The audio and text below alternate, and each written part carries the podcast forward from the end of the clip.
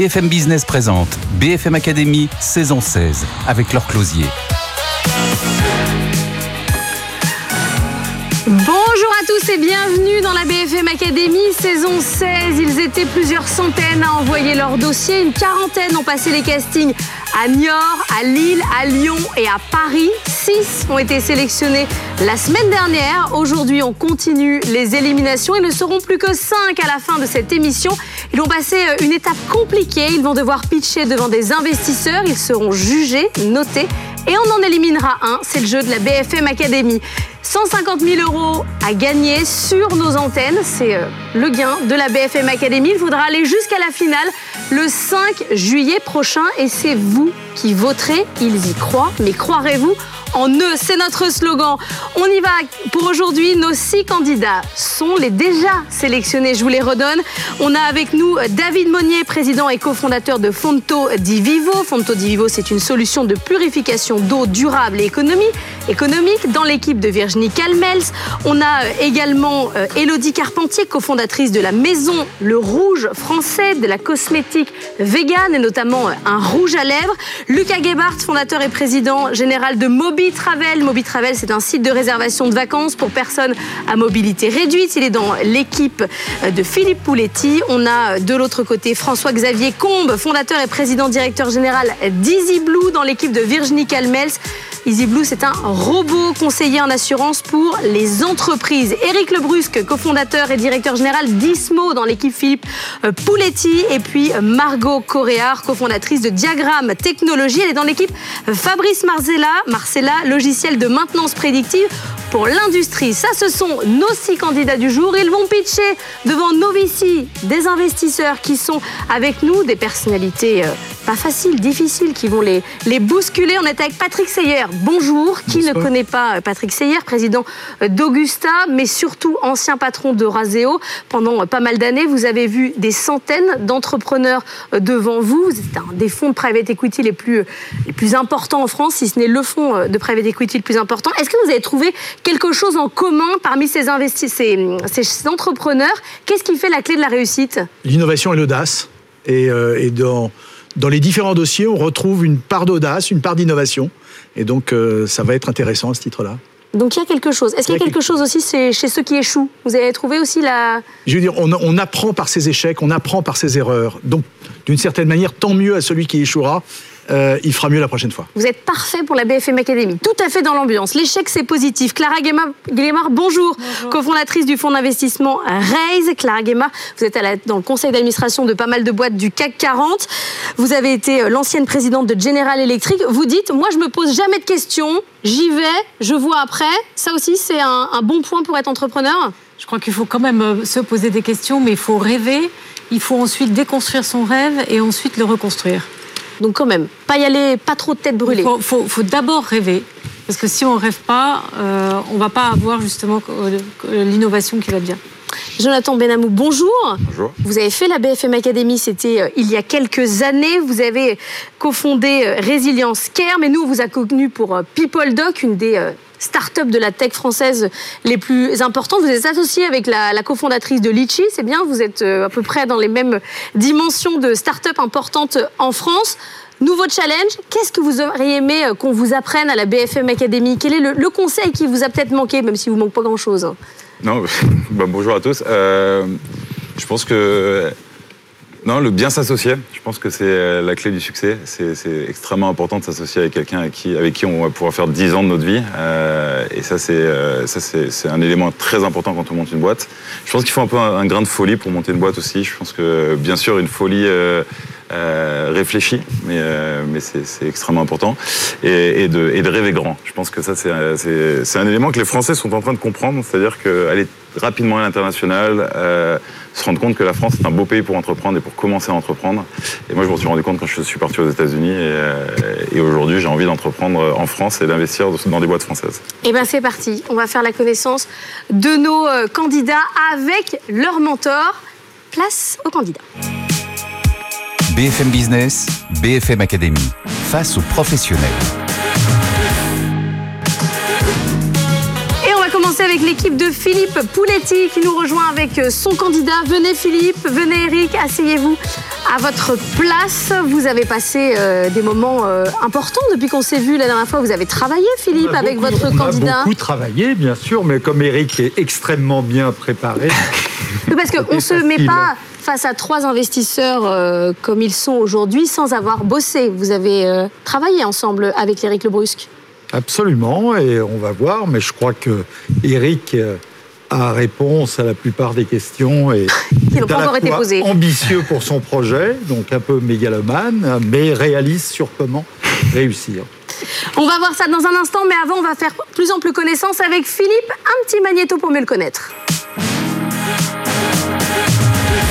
Philippe Pouletti, c'est l'homme de Carmat. L'image de l'entrepreneur médecin est indissociable de celle du premier cœur artificiel.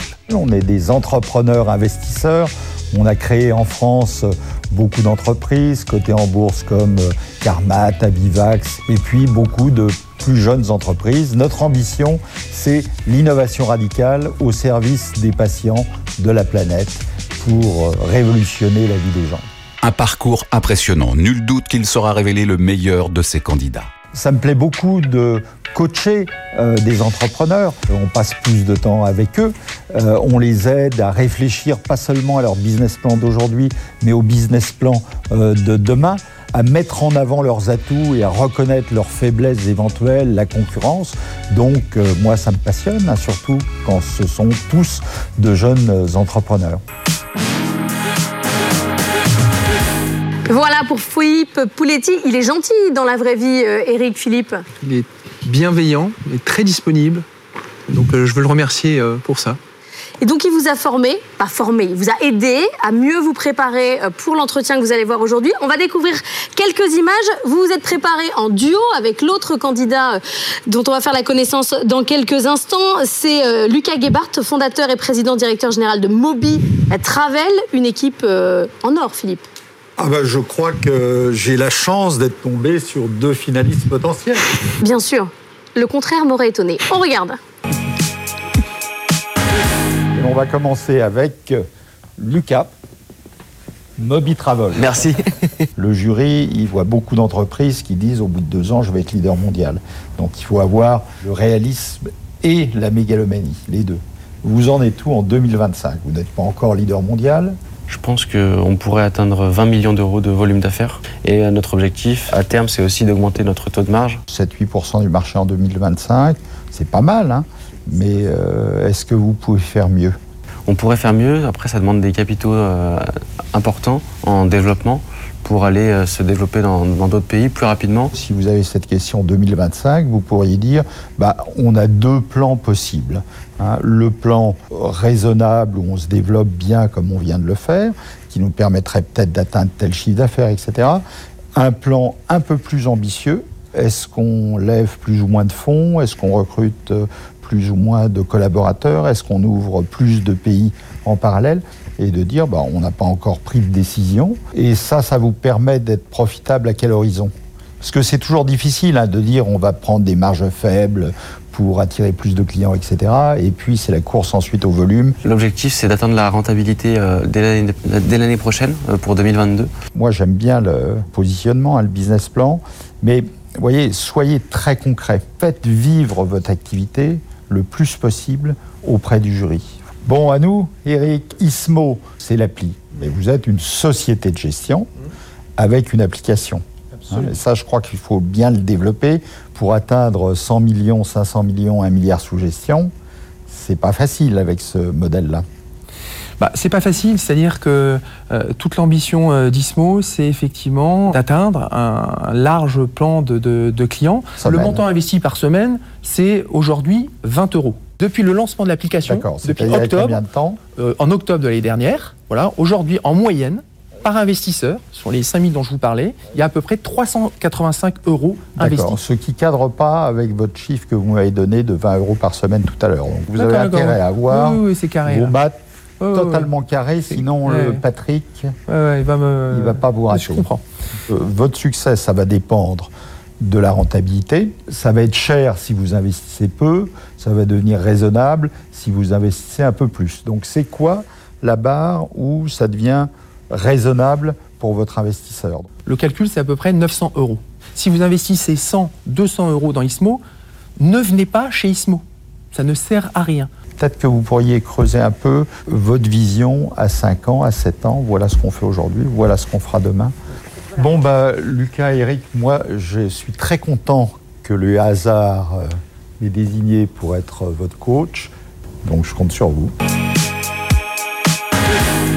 Voilà, et c'est le moment tant, attendu de se confronter au jury euh, professionnel. Eric, c'est vous qui ouvrez le bal. Eric Lebrusque, cofondateur d'Ismo, application mobile pour investir en bourse. Vous avez une minute pour faire un pitch orienté investisseur. C'est parti. Ben, merci pour votre présence. Je vais vous parler de l'ambition euh, d'ISMO, qui est de permettre aux jeunes générations de consommateurs d'investir facilement en bourse et ainsi de leur permettre de contribuer à l'essor de nos euh, entreprises. ISMO, c'est une application euh, mobile qui euh, permet d'investir directement dans des fonds d'investissement à travers notamment l'arrondi des dépenses réalisées par carte bancaire, mais pas seulement. c'est aussi à travers des virements sans aucun plafond en termes de montant. Derrière, donc, fil conducteur, je consomme, donc j'investis. ISMO s'appuie sur une société, euh, notre société de gestion, qui est agréée par l'autorité des marchés euh, financiers, qui est dotée euh, d'une équipe de gestion très expérimentée et qui offre différents profils de gestion avec le label investissement socialement responsable. Notre positionnement, c'est délivrer des fonds performants avec une grille de tarifs qui défie toute concurrence. L'objectif, c'est de faire croître Ismo fortement, mais tout en minimisant le coût d'acquisition des clients, hein, à travers la mise en place de partenariats en B2B et qui nous permettront d'accéder à des millions d'utilisateurs euh, en Europe. L'objectif, et je finis là-dessus, l'objectif euh, d'Ismo, c'est d'avoir un million de clients et un milliard d'actifs sous gestion à l'horizon de 2025 en quelque sorte, être une société, de, un leader de la gestion d'actifs pour les nouvelles générations d'investisseurs. Voilà, vous liez des candidats qui ont de l'ambition. Il veut être Carmignac euh, d'ici quelques années. C'est pas mal, Patrick Seyer. C'est très très bien. Et puis il y, a deux choses, moi je trouve formidables. D'abord, c'est euh, la réconciliation des Français avec la bourse. Euh, la bourse a parfois mauvaise presse et je trouve important de la, de la, pousser parce que sans bourse, sans capitaux, il n'y a pas d'entreprise, il n'y a pas d'emploi. Et parfois on oublie de le dire. et puis ça c'est un, un clin d'œil parce que je l'ai été avant lui. Il n'y a pas de fatalité à rester banquier. On peut avoir été banquier. Et, et devenir entrepreneur, c'est pas. Euh, c'est un message d'espoir. Euh, exactement. Allez-y, j'y vais ma question. Ouais. Première question, j'avais, j'étais arrivé à des chiffres à peu près euh, équivalents, c'est-à-dire que vous parlez de 3 millions 7, 4 millions à 1 2 ans de chiffre d'affaires. J'avais mis à peu près ça entre 200 et 400 000 clients. Comment vous comptez acquérir ces 200 à 400 000 clients pour arriver à ces 4 millions de chiffre d'affaires? Comme je le disais un peu dans le pitch, euh, un des objectifs, c'est de pouvoir nouer des partenariats euh, avec un certain nombre de partenaires B2B. Euh, Alors quand je dis partenaires B2B, ça veut dire quoi? C'est notamment des établissements bancaires, des banques en ligne, des courtiers. c'est également, on a des contacts avec le monde de la distribution alimentaire, des contacts également avec le monde de la téléphonie mobile. Euh, quand je vous parle de contacts, c'est pas seulement euh, des contacts, c'est on est en train de nouer des partenariats avec euh, ces partenaires. Puis il y a un volet bit aussi. voilà, alors qui présente effectivement des éléments d'incertitude. Il y a un élément qui est fondamental. J'insistais sur la nécessité d'avoir une vision très très claire du coût d'acquisition de nos clients. On sait que le B2C, ça peut être cher. Donc tout l'objectif, c'est de pouvoir combiner à la fois B2B et B2C. Et justement, je reprends simplement sur le coût d'acquisition. client qui était pour moi une des questions fondamentales. C'est-à-dire qu'aujourd'hui, vous êtes sur l'arrondi.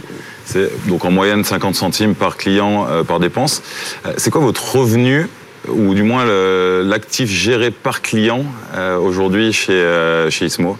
Alors je permets de préciser deux choses. D'abord, il y a l'arrondi, effectivement, qui contribue à l'investissement sachant que l'arrondi, c'est 50 centimes, c'est si on arrondissait à l'euro supérieur, on peut arrondir jusqu'à 9 euros supérieurs. Donc, première chose, première nuance. Et c'est important parce que euh, l'arrondi moyen aujourd'hui, il est plutôt aux alentours de 2 à 3 euros. D'accord?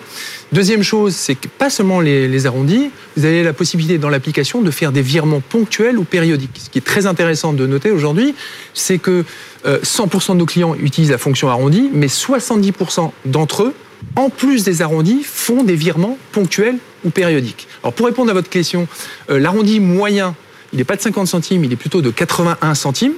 Ça, le 2 et le 3-0 expliquent la chose. Et deuxième élément qui est aussi qui a son, son importance, aujourd'hui, le montant d'actifs, après quelques mois, hein, puisque nous avons lancé l'application au mois d'octobre l'année dernière, aujourd'hui, on a à peu près 386 euros par utilisateur en moyenne.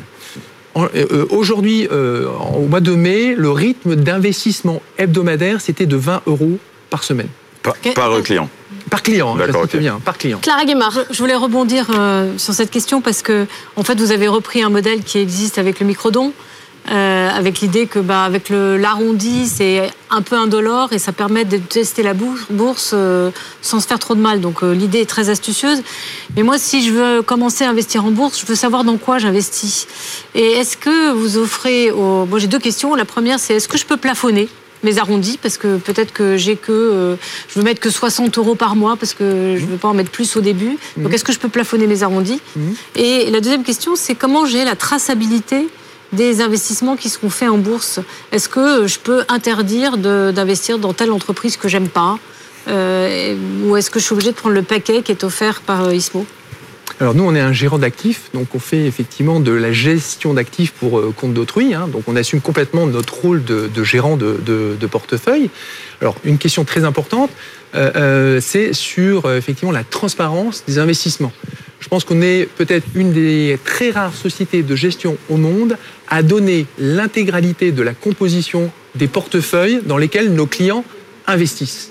C'est-à-dire qu'un client qui investit dans l'application va pouvoir avoir exactement l'exposition qu'il a sur les actions américaines, sur les actions européennes, sur les actions emerging, savoir exactement combien il a d'obligations entre les obligations souveraines et les obligations corporates. Voilà, je pense qu'on est un des très très rares, encore une fois, asset manager à donner cette, euh, euh, la composition intégrale. Et si je peux me permettre une, dernière question peut-être? Allez-y.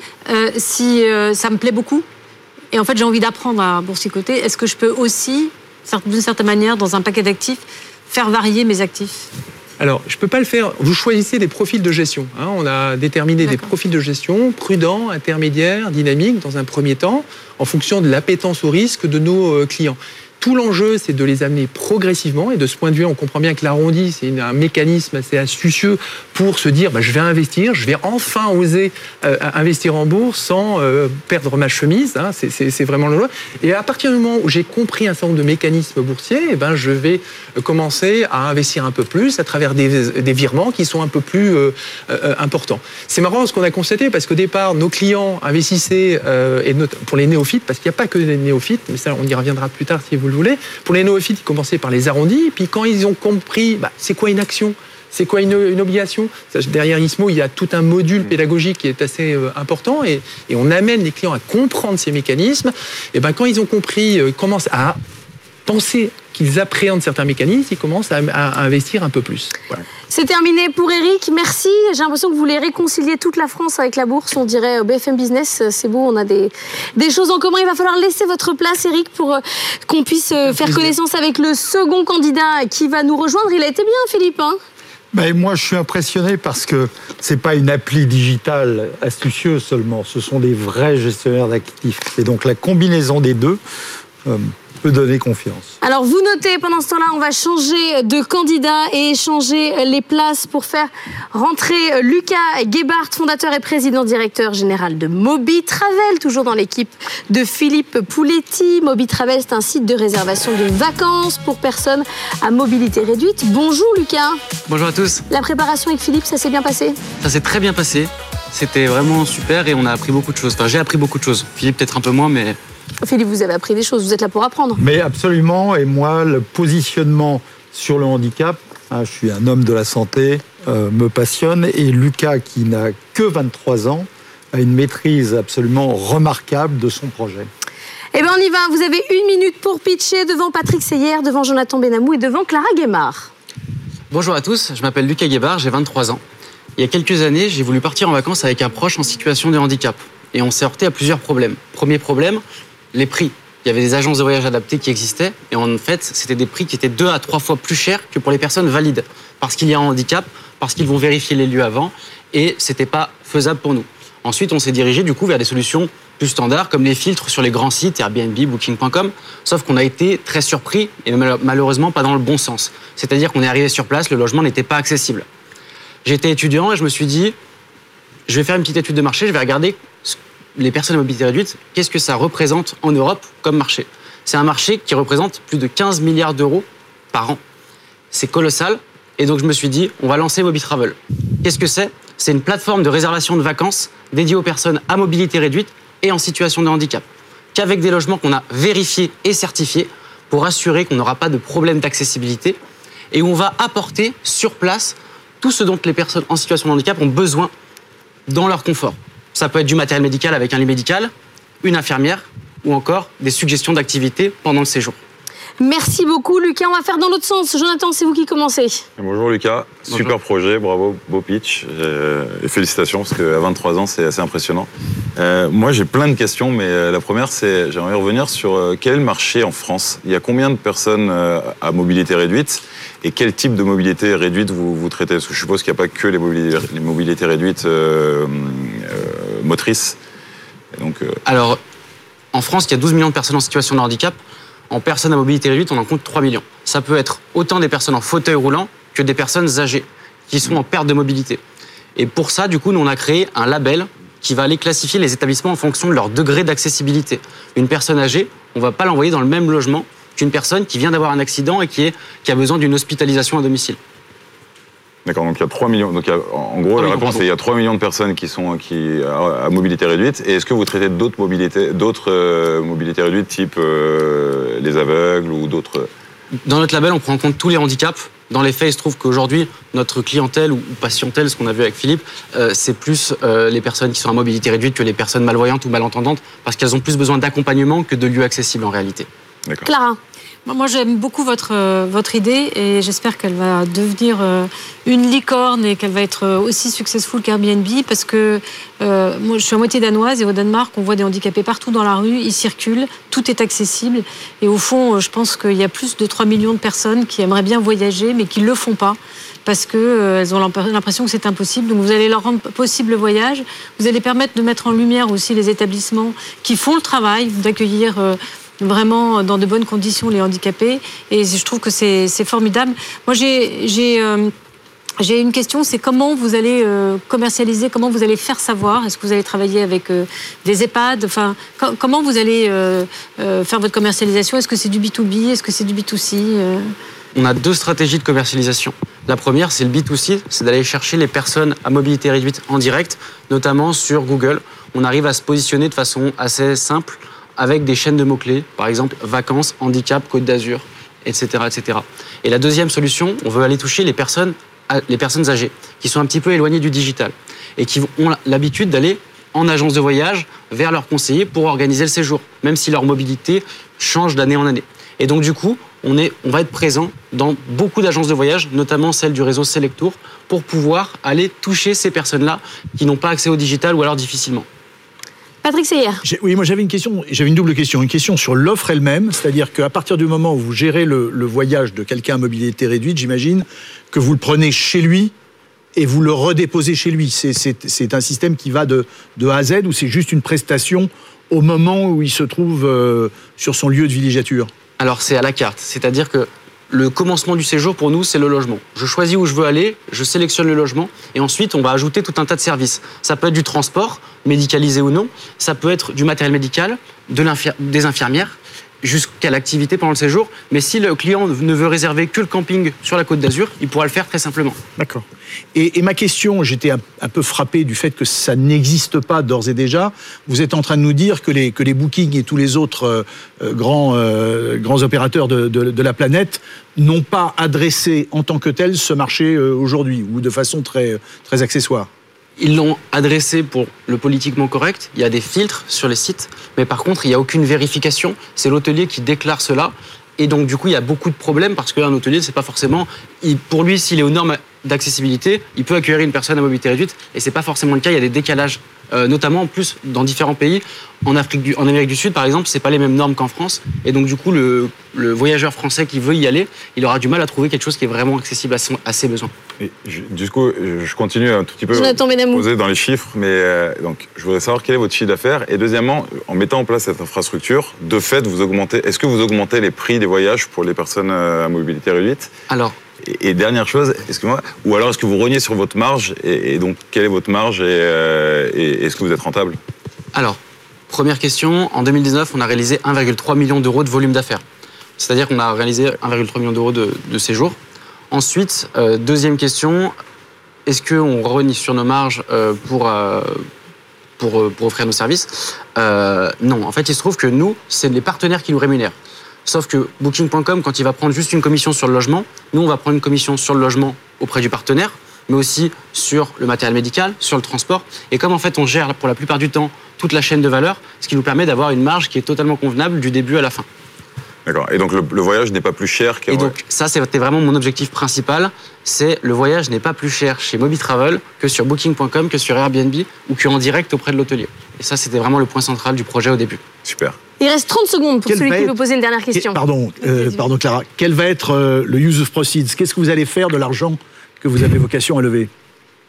Notre objectif, c'est de devenir l'un des incontournables en Europe euh, pour le tourisme accessible. La stratégie, elle est simple, c'est d'abord, on a la chance d'être français, faire venir en France tous les habitants d'Europe du Nord qui ont l'habitude de voyager. Pour Mais concrètement, pardon de vous, interrompre, concrètement, on vous donne de l'argent, vous en faites quoi? L'objectif, c'est de partir à l'international pour devenir euh, un incontournable. Merci. Convaincant, Lucas. Lucas, 26 ans, 23 ans 23. 23 ans. C'est notre plus jeune euh, candidat euh, à la BFM Academy. Vous Lucas. Avez le droit de dire un mot? Oui, absolument. Je vais juste dire au jury qu'avant, il faut qu'il note, euh, Lucas, une note de 1 à 10. Et celui qui aura la plus mauvaise note de tous nos candidats à la fin quittera la BFM Academy. Allez-y, Philippe. Ce qui m'a impressionné aussi entre le moment où on a commencé à travailler aujourd'hui, c'est la réactivité de Lucas qui a noué une discussion à haut niveau avec une des meilleures équipes de télémédecine européenne, parce que ça pourrait être un service supplémentaire, bien sûr, que des bookings.com n'auront jamais la capacité de faire. Donc réactivité euh, assez étonnante. Eh bien, bravo à Lucas. On va continuer à découvrir nos six candidats. Ils vont continuer à pitcher devant euh, ce jury de professionnels. Dans un instant, vous allez faire connaissance avec l'équipe de Fabrice Marcella. Il va nous présenter Diagramme Technologie et le rouge français complètement d'autres business. À tout de suite.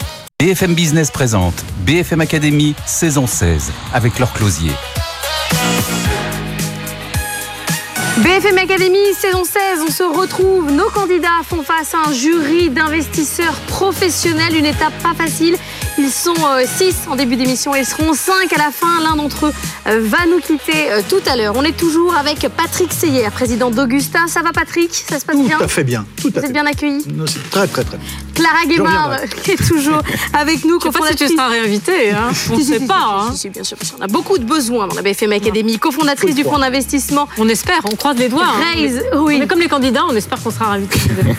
Vous verrez, il y a des épreuves physiques à la fin. Hein, on est euh, avec Jonathan Benamou euh, qui a créé Résilience Care, ancien euh, patron de People Doc. On va faire la connaissance désormais de l'équipe de Fabrice Marcella qui va nous rejoindre avec sa première candidate. Venez Fabrice, on est avec Elodie Carpentier, la première candidate Fabrice que vous avez coachée, cofondatrice de la maison Le Rouge Français, rouge à lèvres aux pigments végétaux on va vous découvrir dans un instant Elodie. Mais avant, Fabrice, vous avez travaillé avec vos candidats.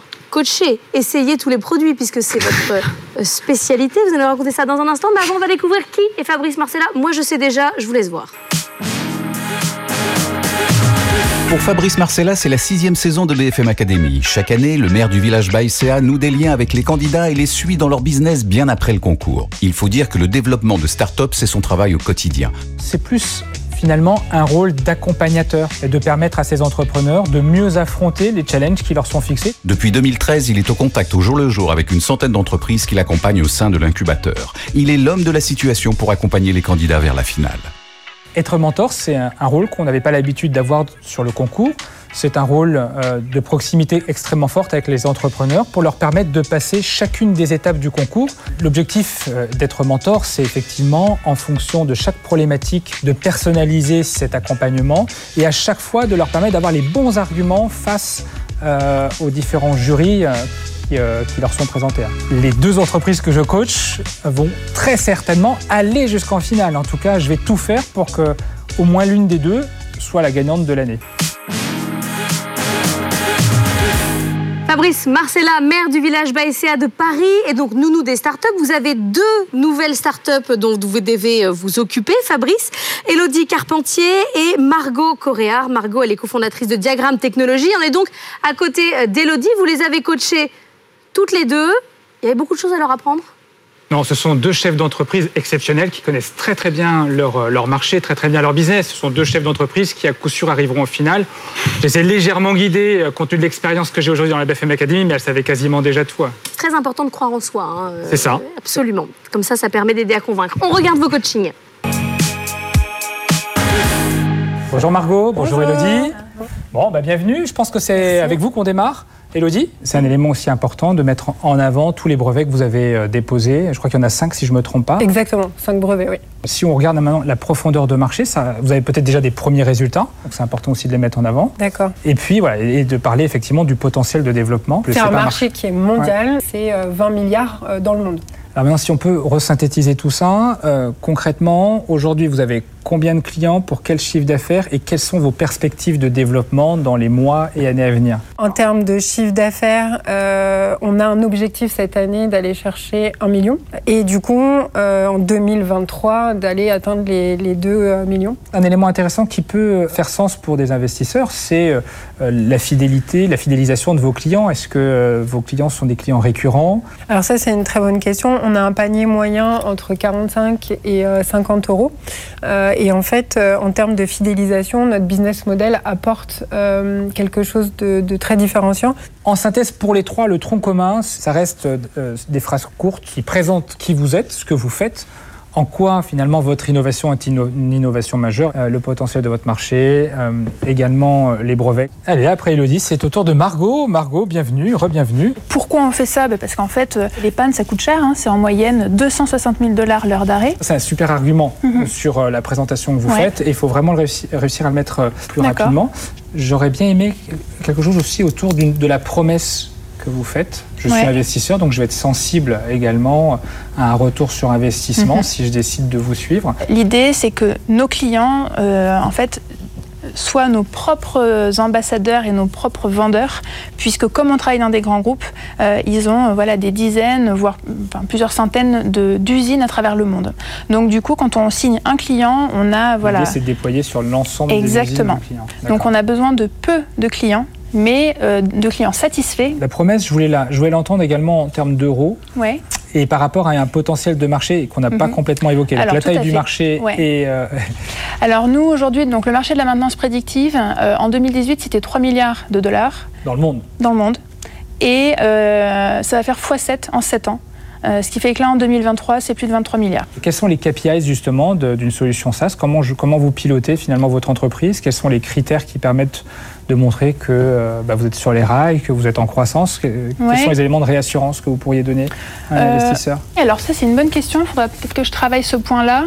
Euh, aujourd'hui on a fait beaucoup de projets pilotes et on est en train de passer justement à ce, modèle de surveillance en SaaS. En tout cas moi j'ai tout compris à ce que vous faites et je ne suis pas un spécialiste de votre sujet donc je pense que vous êtes sur la bonne voie. Et eh ben, merci pour votre soutien et vos précieux conseils. Elodie Carpentier, vous avez donc une minute pour convaincre nos jurys euh, professionnels. C'est parti. Bonjour à tous. Donc, euh, je vais vous présenter le rouge français. Le rouge français sublime les femmes avec la coloration végétale. Donc, nous avons ici développé un maquillage qui est certifié bio, vegan et surtout sans ingrédients controversés euh, et qui a intégré un packaging qui est éco-responsable et durable. Donc on est vraiment sur un positionnement premium luxe où l'objet devient désirable. Et donc euh, ce maquillage est positionné sur le marché de la cosmétique, donc un marché avec euh, une industrie majeure euh, qui pèse plus de 400 milliards de dollars dans le monde. C'est aussi un produit où les attentes des consommateurs est très importante sur l'axe santé euh, protection de la santé de la femme, mais aussi environnement. Euh, nous sommes une société qui est euh, avec une forte valeur ajoutée pour l'innovation, qui correspond à ces attentes, qui donne une alternative à 99% du maquillage conventionnel qui est issu de la pétrochimie. Donc il vaut mieux mettre des fleurs sur les lèvres que du pétrole. Et nous avons aujourd'hui 250 points de vente dans l'Europe. Et on vous propose Tout à fait. Et on vous propose de rejoindre cette aventure incroyable euh, où déjà pas mal d'investisseurs nous ont rejoints après deux levées de fonds pour vraiment révolutionner la santé de la femme, mais aussi aller vers cette économie qui se dit régénératrice. C'est fini, le pitch, on y va. Patrick, il vaut mieux mettre des fleurs sur les lèvres que du pétrole. Évidemment, et euh, on avait commencé par éliminer les baleines, on élimine le pétrole, et, je pense que c'est une tendance tout à fait durable, et donc bravo pour cette, euh, pour cette initiative. Euh, vous dites que vous avez 250 portes d'ores et déjà en Europe, mais que vous avez en plus un flagship à côté, à votre marque, à côté de la place Vendôme. Est-ce que vous, en deux minutes, enfin même pas deux minutes, en, en, quelques secondes, qu'est-ce que vous pouvez nous dire de plus sur ce flagship? Comment il fonctionne, son chiffre d'affaires? Et sa réalité alors, en termes de développement euh, commercial et en termes de distribution, on est aussi bien sur le digital que sur le physique. Donc, on est omnicanal. Euh, on est euh, certifié DNVB française. Donc, le, digital est très important. Mais sur le physique, vous évoquez ce flagship qui est important pour avoir une belle notoriété.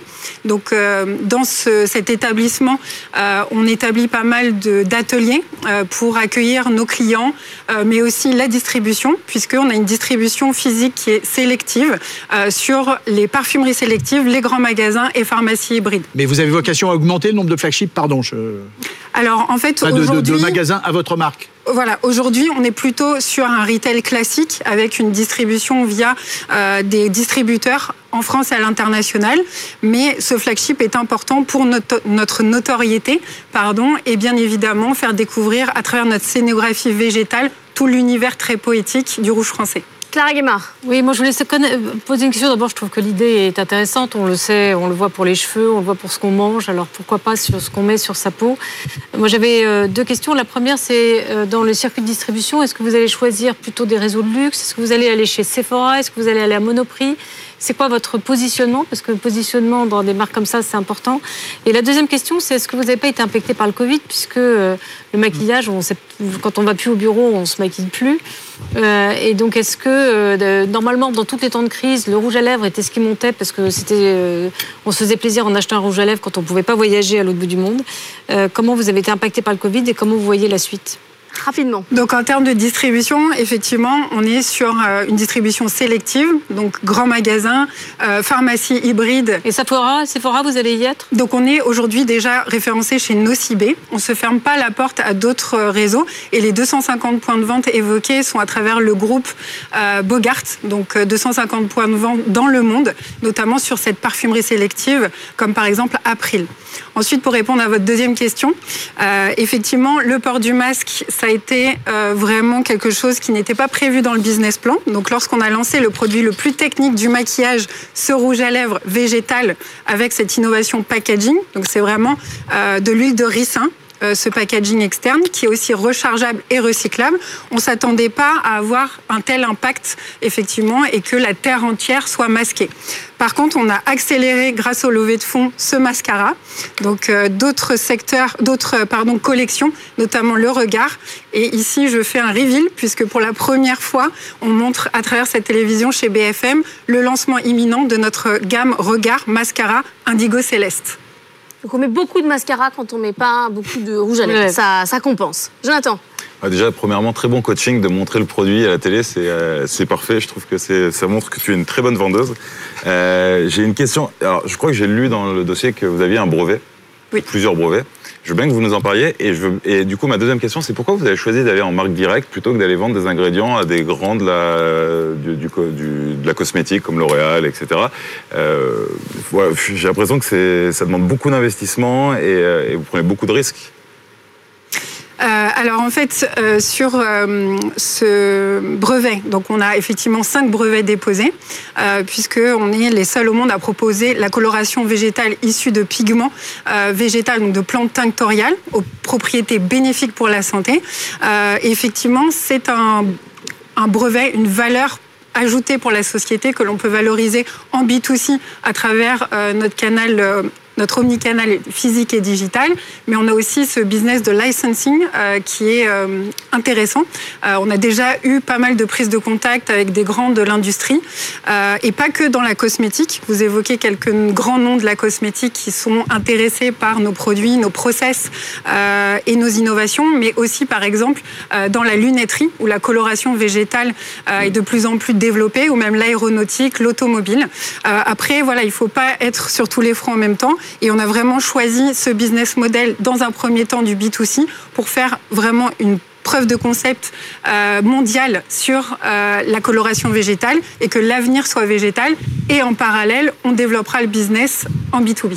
Génial. Timing parfaitement respecté. Elodie Carpentier, cofondatrice de la maison Le Rouge Français. Vous avez quelques secondes pour noter la prestation d'Elodie avant qu'on passe à la deuxième candidate, puisqu'au tirage au sort, vous avez tiré les deux filles, Fabrice, quand même. J'aurais fait exactement le même choix si vous m'aviez demandé de choisir Laure.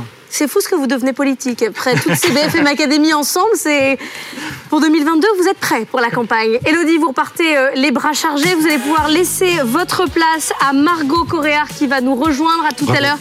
Elodie, Margot qui est cofondatrice de Diagramme Technologie, briefée, euh, boostée, aidée également euh, par Fabrice Marcella. Diagramme Technologie, c'est un logiciel de maintenance prédictive pour l'industrie. Idem, Fabrice, ça s'est bien passé le coaching? Alors, je ne sais pas si c'est à moi qu'il faut demander ça. Moi, ça s'est bien passé. Margot Après tout ce qu'elle a appris, elle est prête.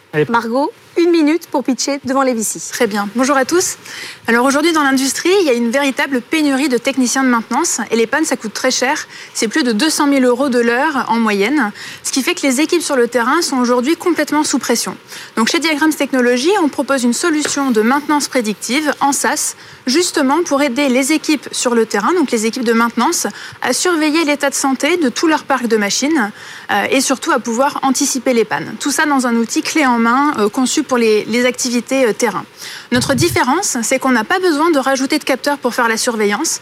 Nous, on va analyser directement les données qui sont déjà présentes nativement euh, dans les machines. Et ça, c'est possible grâce à notre technologie euh, de machine learning, une technologie propriétaire qui est issue de plusieurs années de R&D chez INRIA. Alors en moins de deux ans de création, on a réuni aujourd'hui une équipe de 11 personnes, une équipe complémentaire, pour travailler avec des grands groupes dans différents secteurs industriels. On prévoit un chiffre d'affaires de plus de 9 millions d'euros d'ici à 2024. Et le marché mondial de la maintenance prédictive est en plein essor. Et Diagram, c'est la solution innovante qui permet d'optimiser les performances industrielles et surtout les performances environnementales, puisqu'on agit directement pour améliorer la durabilité des outils de production. Et voilà, c'est fini, ça fait une minute et quelques secondes. Jonathan, allez-y, on commence par vous. Bonjour. Bonjour. Euh, alors, moi, c'est assez marrant parce que j'ai investi dans une boîte très similaire à Diagram, euh, qui doit être concurrente. Mhm. Euh, et du coup, un des problèmes dans ce marché, c'est les cycles de vente. Oui. Puisque, en fait, c'est très transformationnel comme, mhm. comme vente. Donc, je voulais savoir ce que vous avez, quel est votre retour d'expérience aujourd'hui là-dessus. à qui vous vendez aussi? Est-ce que vous mhm. vendez à des grandes boîtes? Est-ce que vous vendez à des petites, à des usines? Et, et, à qui vous vendez dans les usines? C'est-à-dire que qui est l'interlocuteur? Alors nous aujourd'hui, donc on vend dans les grandes usines, hein, on, travaille essentiellement dans les grands comptes. Euh, notre cible directe, ce sont les responsables industrie 4.0 qui ont vraiment cette double expertise, euh, une appétence technologique pour pouvoir évaluer les sociétés comme les nôtres et également cette connaissance des problématiques métiers. Euh, c'est vraiment nos interlocuteurs premiers qui ensuite font redescendre notre produit en fait au niveau des équipes de maintenance dans, les, dans les usines. Ils ont vraiment ces noms, ce, ce, cet intitulé de poste les responsables industriels 4.0 Ouais.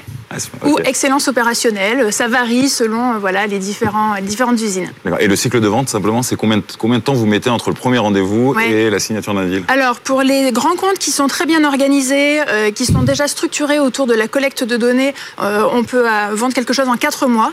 Après, nous, on a, on a commencé l'entreprise 6 mois avant le confinement, donc l'accès aux usines était plus, plus délicat. Mais par contre, on est à moins d'un an pour convaincre nos interlocuteurs. Moi, je, trouve que, votre idée est, très importante parce que la question de la maintenance est, euh, énorme et que souvent elle a été traitée par euh, ceux qui fournissent les machines et c'est euh, mhm. C'est pas leur centre d'intérêt principal.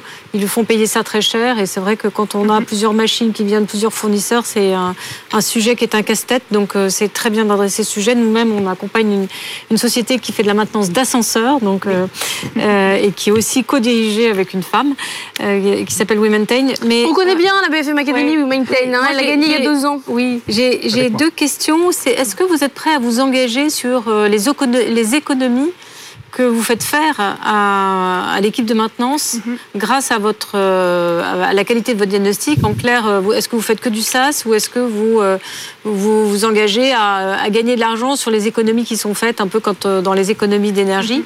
Et la deuxième question qui était plus technique sur le machine learning, est-ce que vous demandez les historiques des data mhm. pour pouvoir bâtir votre machine learning de, de chacun des sites? Euh, alors sur la partie machine learning, euh, notre innovation c'est justement de ne pas avoir besoin d'avoir d'historique de panne parce qu'on sait très bien que dans la vraie vie, euh, eh ben, quand on commence un projet comme ça, on n'a pas forcément déjà cet historique.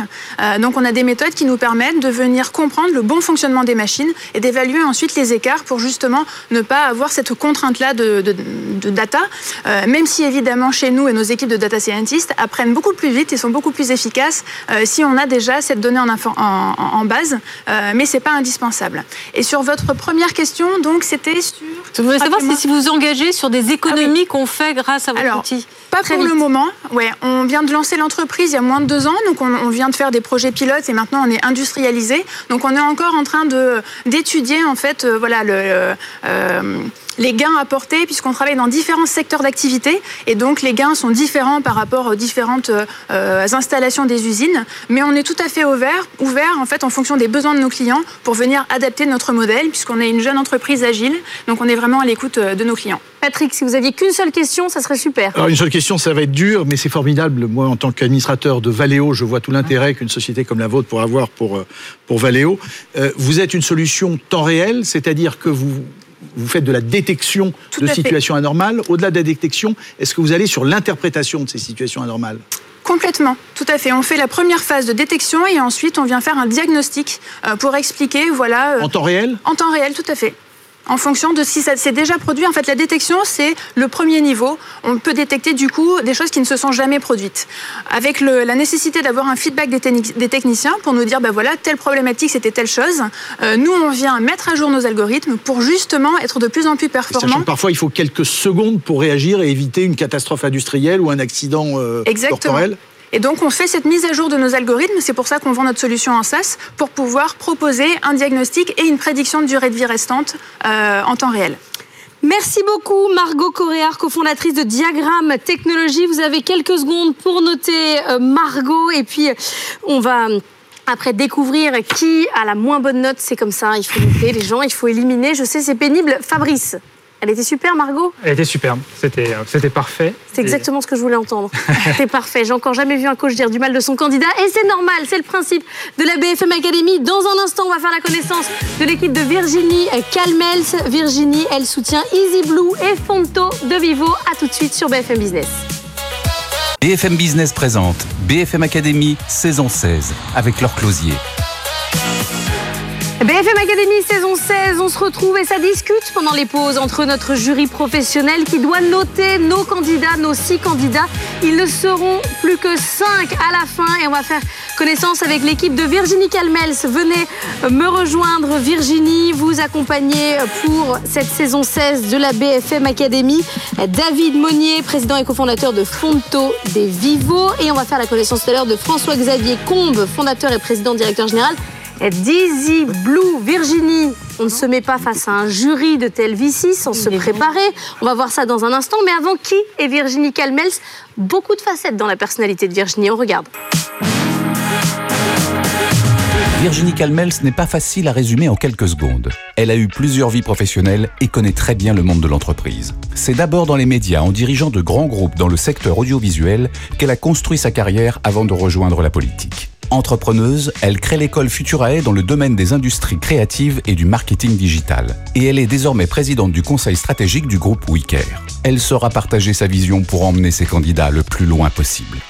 Formidable cette année car euh, nous sommes mentors de deux startups dont nous avons hérité par tirage au sort, ce qui nous force à nous intéresser à des domaines euh, d'activité extrêmement euh, nouveaux. Donc on est plongé dans le vif de l'action et dans le fonctionnement même de l'entreprise et c'est passionnant. J'espère bien que ces deux startups, Fonto des Vivo et Easy Blue, vont réussir à aller jusqu'à la finale et un des deux a gagné cette magnifique 16e édition. Virginie Calmels, vous avez euh, donc préparé euh, vos deux candidats pour l'émission d'aujourd'hui. Quelle est la principale chose qu'il fallait qu'ils aient en tête? Bah, D'abord, ces deux candidats ultra sympathiques, je crois que ça compte, qui sont tout en humilité et très déterminés, très volontaires, qui ont des belles innovations. Mais vous allez voir, ça n'a rien à voir dans les domaines d'activité de ces deux candidats. Être sympathique, c'est vrai que c'est un argument. Allez, on regarde. Bonjour David. Bonjour Virginie. Bonjour François-Xavier. Bonjour Virginie. Allez, on va se préparer face aux investisseurs. Je commence avec David. D'abord, j'ai le sentiment que c'est pas une vraie innovation technologique et que ça existe déjà. Donc j'ai envie de savoir, et un investisseur encore plus mhm. que moi aura envie de savoir en quoi c'est innovant.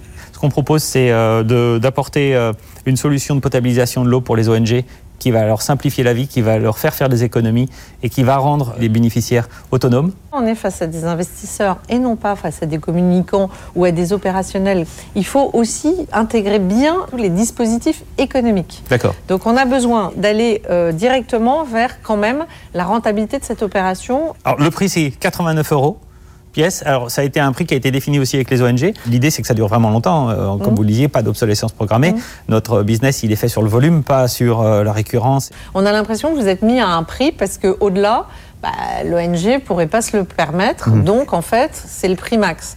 Moi, j'ai aussi besoin d'entendre quel est le prix acceptable pour vous. D'accord. Pour rentabiliser, pérenniser votre modèle et qu'on a tout conçu pour que ça soit euh, le moins cher possible. Bah oui, mais surtout que ça soit montable très facilement, très rapidement, pour gagner du temps et, réduire les coûts. Ça, il faut que vous le mettiez en avant. Parce qu'en fait, euh, un investisseur, ce qui l'intéresse, c'est d'être sûr que vous avez optimisé la chaîne de montage. Sinon, on n'a pas l'impression qu'il y a une volonté euh, managériale derrière d'écraser les coûts.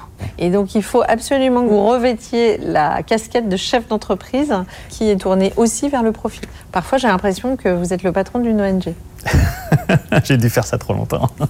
bon, François-Xavier, j'aimerais que vous me pitchiez en très peu de phrases Easy Blue. Attention, pitch investisseur, il faut tout de suite embrayer sur de du côté financier. D'accord la, taille du marché aujourd'hui, elle est connue. Hein. c'est 60 milliards de primes en Europe. Mais je pense qu'il faut évidemment le mettre dès le départ. En disant c'est un marché immense. On s'adresse à une industrie qui est ultra rentable. Je connais aucun courtier en assurance qui fasse faillite. Mm. Donc notre moment, c'est vraiment d'aller chercher beaucoup, beaucoup de clients très rapidement. Donc aujourd'hui, l'investissement, il consiste surtout à aller faire de la conquête, mm. de convaincre plein d'entrepreneurs d'adopter Henri mm. pour les accompagner au quotidien. Parce qu'il y a de limite hein, en termes de business plan. Là.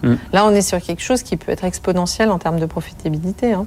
Donc nous, notre solution tech va pouvoir aller se, loger dans des environnements amis, euh, chez des experts comptables, des experts comptables en ligne, des banques en ligne, tous les endroits où en fait l'entrepreneur va quasiment quotidiennement mmh. avoir à passer. Moi, ce qui me paraît important, et peut-être qu'on n'a pas assez insisté là-dessus, c'est que comme c'est un robot, il va pouvoir emmagasiner énormément de data Henri, il devient de plus en plus performant au fur et à mesure qu'il a un nombre de clients croissant.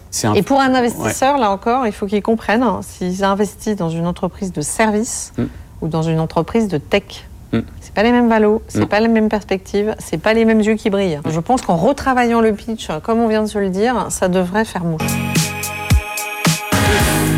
Et c'est David Monnier qui ouvre le bal des pitch Fonto de Vivo. C'est à vous, David.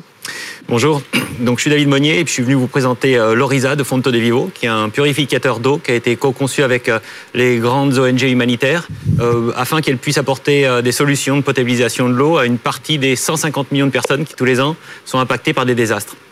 Alors Orisa, c'est avant tout un projet industriel un projet industriel euh, avec un design optimisé qui va permettre euh, ou qui nous permet actuellement euh, d'avoir une, une main sur ou une optimisation en tout cas de la production, du contrôle qualité, mais aussi du transport et du stockage.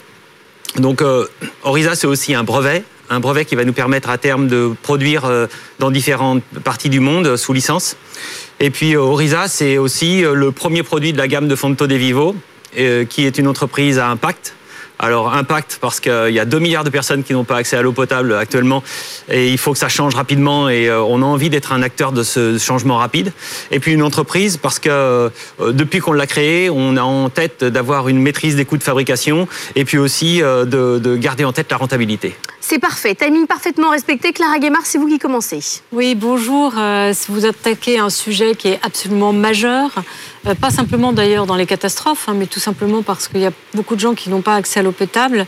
Il y a plein de questions qui se posent. D'abord, il y a beaucoup de gens qui ont essayé d'adresser le sujet. Euh, on voit bien que euh, il faut miniaturiser la, le traitement de l'eau. Moi, j'ai deux questions. La première, c'est la maintenance, parce que comment on fait si on livre ces machines et, euh, et qu'on s'en sert que euh, dans deux ans et est-ce qu'elles marcheront encore On sait bien que c'est tout le problème de ces, ces, ces projets, ces outils qui sont là pour l'urgence. Et la deuxième, ça coûte combien Et est-ce que si je suis une famille africaine ou un village africain, est-ce que je peux m'en offrir un? J'ai trois questions. Moi. La maintenance, euh, best of use, 5 ans sur l'étagère avant qu'on puisse commencer à l'utiliser. Donc, si on parle des urgences et euh, de, la préparation des astres, par exemple, on a, quand on l'achète, on a 5 ans avant de commencer à l'utiliser. Euh, si on l'achète pour des urgences, euh, elle peut. J'ai pas compris. Ça veut dire qu'on peut pas l'utiliser avant 5 ans On peut l'utiliser, c'est-à-dire qu'on peut le laisser sur une étagère pendant 5 ans et ah, l'utiliser au bout de 5 ans. Mais il y a 5 ans, ouais, d'accord. Ah, si c'était la question, j'ai compris que c'était la question. J'avais compris qu'on ne peut pas l'utiliser avant 5 ans. Alors. Ah non, non, non. Alors, et la maintenance, euh, il est conçu pour les urgences humanitaires. Que là, je le, reçois, j'ai dit une catastrophe, je peux l'utiliser ou mon eau n'est pas potable, je peux l'utiliser tout de suite et j'ai 5 ans de durée de vie, c'est ça? Non, c'est-à-dire que si vous l'utilisez pas, justement, euh, vous pouvez l'utiliser, vous pouvez le garder chez vous pendant 5 ans. C'est comme une boîte de conserve. Il y a une date Exactement. de péremption. C'est best of use, c'est pas, c'est pas péremption. Euh, et puis, euh, on l'a conçu pour les urgences, mais on l'a conçu aussi réparable. Et vous avez raison, c'est pas que pour les urgences, en fait. on est en train de le déployer en Colombie où on met, on entraîne des réparateurs, en fait, pour qu'ils aient, avec un accès, un accès à des, stocks de, pièces détachées, pour qu'ils puissent donner accès à l'eau potable au-delà de, de, la période qui va être à peu près de 2-3 ans pour une famille. Et ça coûte combien? Oh, pardon, le prix c'est 89 euros actuellement, mais euh, alors qu'on on commence la, production. Donc Et 89 euros, pardon, euh, je peux traiter combien d'eau pendant combien de temps avec 89 euros? Pour une famille moyenne, à peu près 2-3 ans euh, d'eau potable. Patrick vous dites 2 litres, 2 litres par minute. Exactement. C'est considérable. Euh, enfin, c'est beaucoup plus que, oui. Mais en fait, la consommation d'une famille. Euh. Tout à fait. Mais en fait, si vous avez un, débit qui est trop lent, les gens ne vont pas l'utiliser parce qu'ils ont autre chose à faire dans la journée que, que de pomper pour obtenir, euh, obtenir de l'eau. Donc, c'était un souhait de, aussi des, des, partenaires ONG, c'était d'avoir un, un débit important pour que les gens l'utilisent simplement. Quoi et elle est purifiée. Mais alors, que se passe-t-il par rapport aux microbes ou par rapport aux virus euh, On en parle pas mal en ce moment. Oui, bah c'est justement ça. C'est-à-dire que la purification, c'est l'ultrafiltration, ce qui va permettre d'enlever tout ce qui est biologique, virus, bactéries, euh, protozoaires et que sais-je encore. Donc avec cette machine qui fonctionne à l'électricité, c'est ça? Euh, Non, ça fonctionne à la main, il suffit de pomper. Ah, c'est simplement une pompe. Exactement, c'est simplement une pompe. L'idée, c'est de donner l'autonomie à des gens euh, dans Et une osomatre, une osomatre, on peut. Ou alors, on, quelle, est, arrive quelle est la limite de l'eau qui est... La limite, c'est l'eau douce et la limite, c'est la chimie aussi. C'est-à-dire que si, euh, si vous êtes près d'une usine euh, de pétrochimique qui relâche dans la, dans la, la rivière, ça, n'existe certainement pas en vrai, mais si, c'est le cas, c'est la limite. Jonathan Mélamou. Bonjour David. Moi, je, vais, bravo parce que c'est une super initiative. Je vais mettre ma casquette d'investisseur un peu, euh, pas dur, mais un peu euh, cartésien. En fait, demain, si j'investis chez vous, c'est quoi ma sortie? C'est quoi mon, horizon d'investisseur et, de rentabilité? Puisque je me demande si c'est vraiment une start-up, si c'est vraiment une, entreprise ou si c'est plutôt une ONG. Et, euh, et, je suis sûr que vous êtes prêt pour cette question. Ah oui, c'est-à-dire que c'est un projet de vie. Virginie Oeli, ne sois pas poète. Euh, donc je, ne suis pas poète. En fait, on, a choisi justement de ne pas être une ONG parce qu'on voulait avoir un impact large. Et on a un impact large si euh, on atteint la, rentabilité et si on peut, avec, avec une partie de cet argent, payer éventuellement des dividendes. Mais on cherche des investisseurs qui sont à impact, qui, cherchent... Euh, à trouver des dividendes, mais dans un moindre cas, mais qui cherchent, qui cherchent à, avoir un, un réel impact. Et dans ces cas-là, nous, l'argent qu'on va gagner, ça va être pour réinvestir. Je disais, c'est le premier produit d'une gamme. pourquoi pas demain l'eau saumâtre, qui est un vrai enjeu, l'eau salée, mais toujours de façon autonome pour les gens. Et, et je dirais, plus personne demain ne voudra investir dans un réseau de téléphone filaire avec des poteaux. Et nous, c'est ce qu'on apporte, une solution qui est hors grid. Merci beaucoup David Monnier, Fonto de Vivo. Vous avez quelques instants pour euh, noter euh, David. Virginie, il n'a pas été poète il n'a pas été poète et c'est quelqu'un qui est résolument, on le sent, mu par cette volonté d'impacter l'humanitaire. Mais on a besoin aujourd'hui de vrais entrepreneurs, car derrière, c'est aussi un business. Et grâce à la pérennisation de, son modèle, c'est pouvoir sauver des vies. C'est quand même ça, son innovation. C'est remarquable. David, il faut que vous preniez euh, votre matériel, vous aussi, que vous laissiez votre place au candidat euh, suivant, François-Xavier Combe. Venez, François-Xavier, vous allez échanger votre place avec David Monnier, François-Xavier Comte, fondateur et président, directeur général d'EasyBlue. EasyBlue, c'est un robot conseiller en assurance pour les entreprises. François-Xavier, aussitôt assis, vous avez une minute pour pitcher. Alors, je vais vous donner d'abord un premier chiffre. Il y a 3 millions de TPE en France. Euh, aujourd'hui, il y a une étude de 2019 très récente de Capgemini qui disait que 62% des chefs d'entreprise se sentent mal assurés. La pandémie qu'on vient tous de traverser a révélé une certaine forme de crise entre assurance et entrepreneurs. Euh, nous, chez EasyBlue, on est une boîte de tech et on pense que la recherche et développement euh, dans l'intelligence artificielle, dans le traitement de données, peut tout simplement changer la vie des entrepreneurs pour mieux gérer leurs assurances. Donc on a créé Henri, qui est le premier robot conseiller spécialisé en assurance pro et entreprise. Et Henri va accompagner l'entrepreneur vraiment de manière très concrète pour lui donner un audit de ses risques et ensuite lui chercher les meilleures assurances pour s'en protéger. Il couvre déjà plus de 2300 TPE en France. Et aujourd'hui, euh, c'est un marché immense, puisqu'on parle de 60 milliards de primes d'assurance en Europe, 16 milliards en France.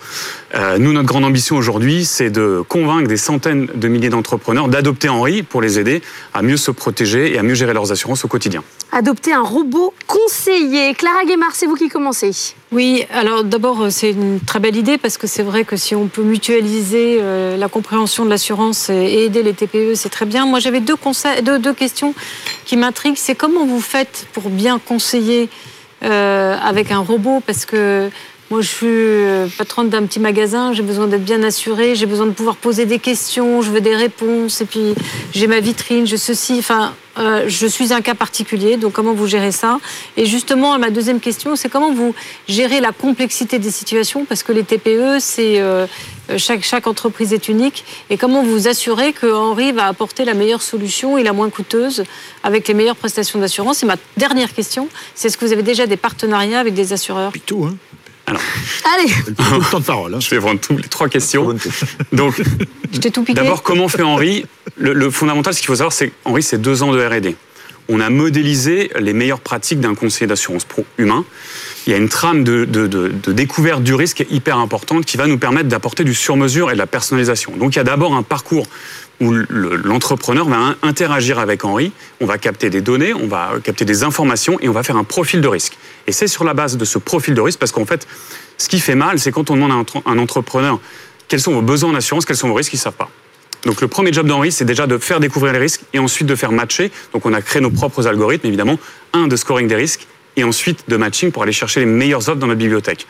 Du coup, on a un statut de courtier en assurance et on, a des partenariats évidemment avec des grands groupes avec des assureurs et des réassureurs pour construire nos propres offres qui sont aussi compatibles avec une donnée importante. C'est qu'aujourd'hui, les entrepreneurs et nous tous, on est aussi des utilisateurs avant d'être des assurés.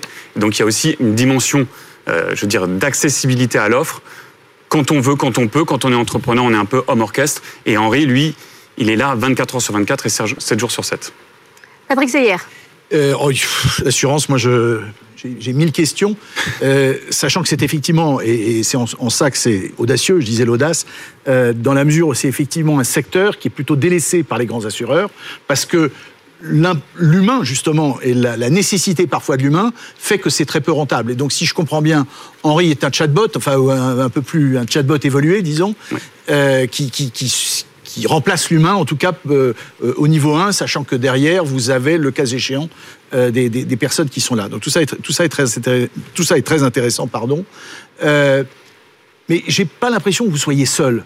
vous parlez d'un concurrent américain. J'ai cru comprendre qu'une société comme Plus Simple était également dans, dans le créneau. J'ai été sur votre site, j'ai vu qu'il ne correspondait qu'à une certaine clientèle. Parlez-nous quand même un tout petit peu plus du, marché et de sa réalité. Alors le marché est en pleine ébullition. Si on veut un peu se projeter sur ce qui va se passer en Europe, effectivement, moi je parlais de Next Insurance qui est un, qui est un courtier en ligne, mais qui n'a pas la dimension de conseil et de robot. Le robot conseiller, notre concept, il est unique. En revanche, le secteur de l'assurance, qui est un secteur qui est très ancien, qui, qui, est, là depuis longtemps, qui est installé, est vraiment en train de connaître une mutation profonde et qui est poussée typiquement par, euh, par les clients. Donc, euh, vous parliez de, voilà, de, nos cibles. Aujourd'hui, on s'adresse à des TPE.